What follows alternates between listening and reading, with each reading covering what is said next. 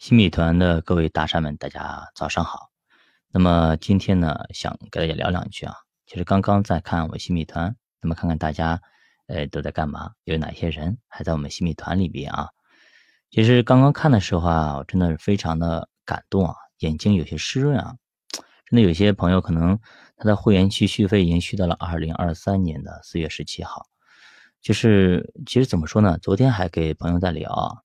呃，这个朋友呢，其实是马老师，是那个是另外一个马老师啊，是我现实生活中我身边的一个朋友认识的，他自己也在去那个知识星球上面做节目，那么他的节目呢，可能排在呃最高的时候排到第六啊，那么第一名前五名呢，有的时候我们那个齐俊杰会老是排在前面，我们聊起来，那他就说，就是那个可能知识星球上面的层次会更高一点啊，知识付费付费的这种意识会更强一点，所以说变现能力会更高一点。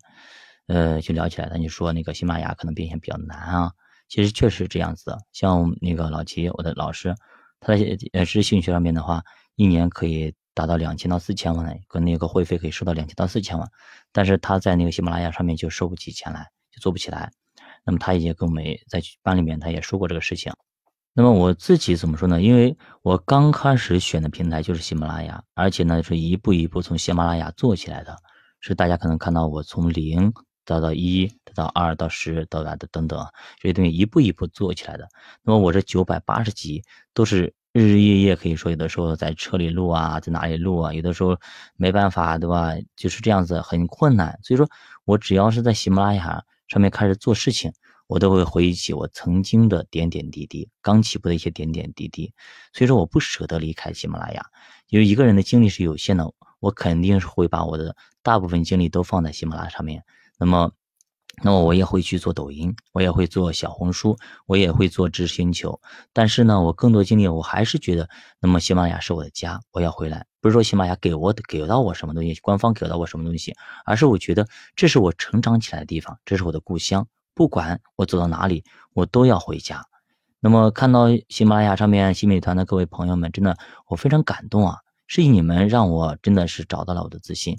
我曾经新米团开通的时候，我也不知道，我从来就不知道，哎，我还可以赚到钱。然后我当打开我的喜马拉雅的时候，新米团的时候，我发现，哎，因为官方网页我平时不怎么看的，以前也没有电脑，那时候打开的时候发现，哎，上面有十七个人，真的我没有，我真的没有意识到，我竟然还有十七个人在那里默默的支持着我。后来慢慢到了三十五十、八十啊、一百等等，我真的非常非常的感谢大家，真的。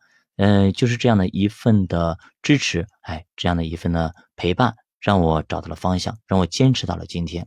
那么，跟大家说过，曾经呢，那曾经呢，那个喜马拉雅新新人班，那么班级里有六百多号人，对吧？那么隔壁班可能那一期都有十。十七八，我是在第十三班嘛，有应该有很多班呢，估计毛二十个班，那么一个班里有六百多个人。我当时说是我们大家坚持十年，十年以后我们再见，到时候我们看谁就是做到大家做到了哪个程度。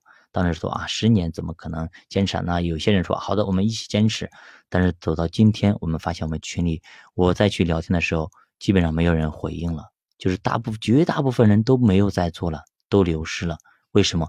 因为这个行业真的没有大家想象的那么难，那么容易做，赚钱也没有那么容易。相对于相比于我们上班来说，那么这个性价比真的太低太低了。真的，我们凭普通普普通通上上个班，拿个七八千工资，万把块钱的，那么真的没有那么难，对吧？可以说稍微努力一下，基本上拿个万把块钱工资是不难的。但是你要真的想在喜马拉雅或者在像这种音频平台、自媒体平台拿到一个月一万多块钱。一万块钱，这真的是非常非常难，相当相当难。你工作里边你可能拿个一万多块钱，你在这里边你一个月拿五千块钱，那都是顶天顶天的。你你要付出多少努力的？所以真的没有大家想象的那么那么容易。所以为什么那么多人都倒下了？花了几千块钱、上万块钱或几万块钱报了一些课程，花了大几千、上万块钱买了一套设备，然后呢又花了一些版买一些版权，对吧？到搞到最后发现，哎，根本就没有人听，也没有人找你去录节目，也没有人给你种书，你会发现，哇，难道我上当了？是的，这个道路上特别残酷，因为这个行业慢慢的已经成为了红海。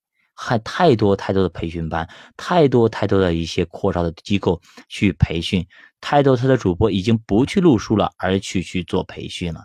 为什么？因为录书太难了，不挣钱呀。还是培训挣钱。一个人动不动六七千起步，哎，也就十几节课，录好你放那，你自己去听，你懂吗？你要是听完之后没什么进步，再给你搞个一万八千八的一个中级课程。如果中级课程听完还没感觉，OK，我们见面聊，要么这三万八千八，我们见面聊，搞一个什么培训会，搞了三天，那么搞搞个酒店五星级酒店，然后去呃搞一些东西。那么这就是所谓的割韭菜嘛？现在韭菜太多了，中国人太多了，大家都想在业余时间赚点钱。说实话，大家都不容易，谁挣钱容易啊？你就是说一个月挣个五六千，那么可能就觉得家里花的很挺拮据的。你就是挣一两万也很穷，有些挣上十几万也是很穷。真的到那个那些一个月挣三四十万的，他也很拮据啊，要买很多保险，一年要花多少钱，对吧？他要去规划的啦。那么说实话，能在年收入在一百多万的话，真的是很轻松的。他们说一两百万的一些人，我也见过，最近在做保险嘛，真的人家很轻松，人动不动买个几千万的，嗯，买个几千万的寿险啦、年金啦等等，都是随很随意的，就是零花钱买一放一放嘛。那五千万没地方放，好了，先放保险里面放一放嘛，对吧？就是这样子的。所以说，真的有钱人真的非常，他们不，他们没有房贷，他没有任何压力，他每年还给还入账好几百万，对吧？就是这样子的。所以说。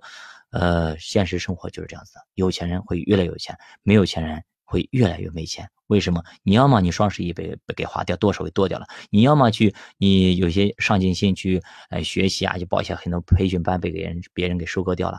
就是你要么去投资嘛，对吧？投资最起码咱们买股票买基金也不会是亏，最起码套进去了还会回来的。但是你一旦被收割了之后怎么办呢？钱是回不来的。就是这样子，所以说我们在做投资啊，做做事情，一定要三思而后行，三思而后行。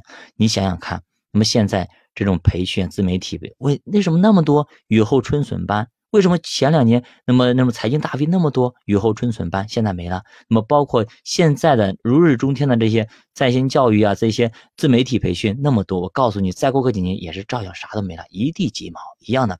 再咱再去往前想一想，大学扩招的那几年，对不对？搞了多少大学生？现在大学生还值钱吗？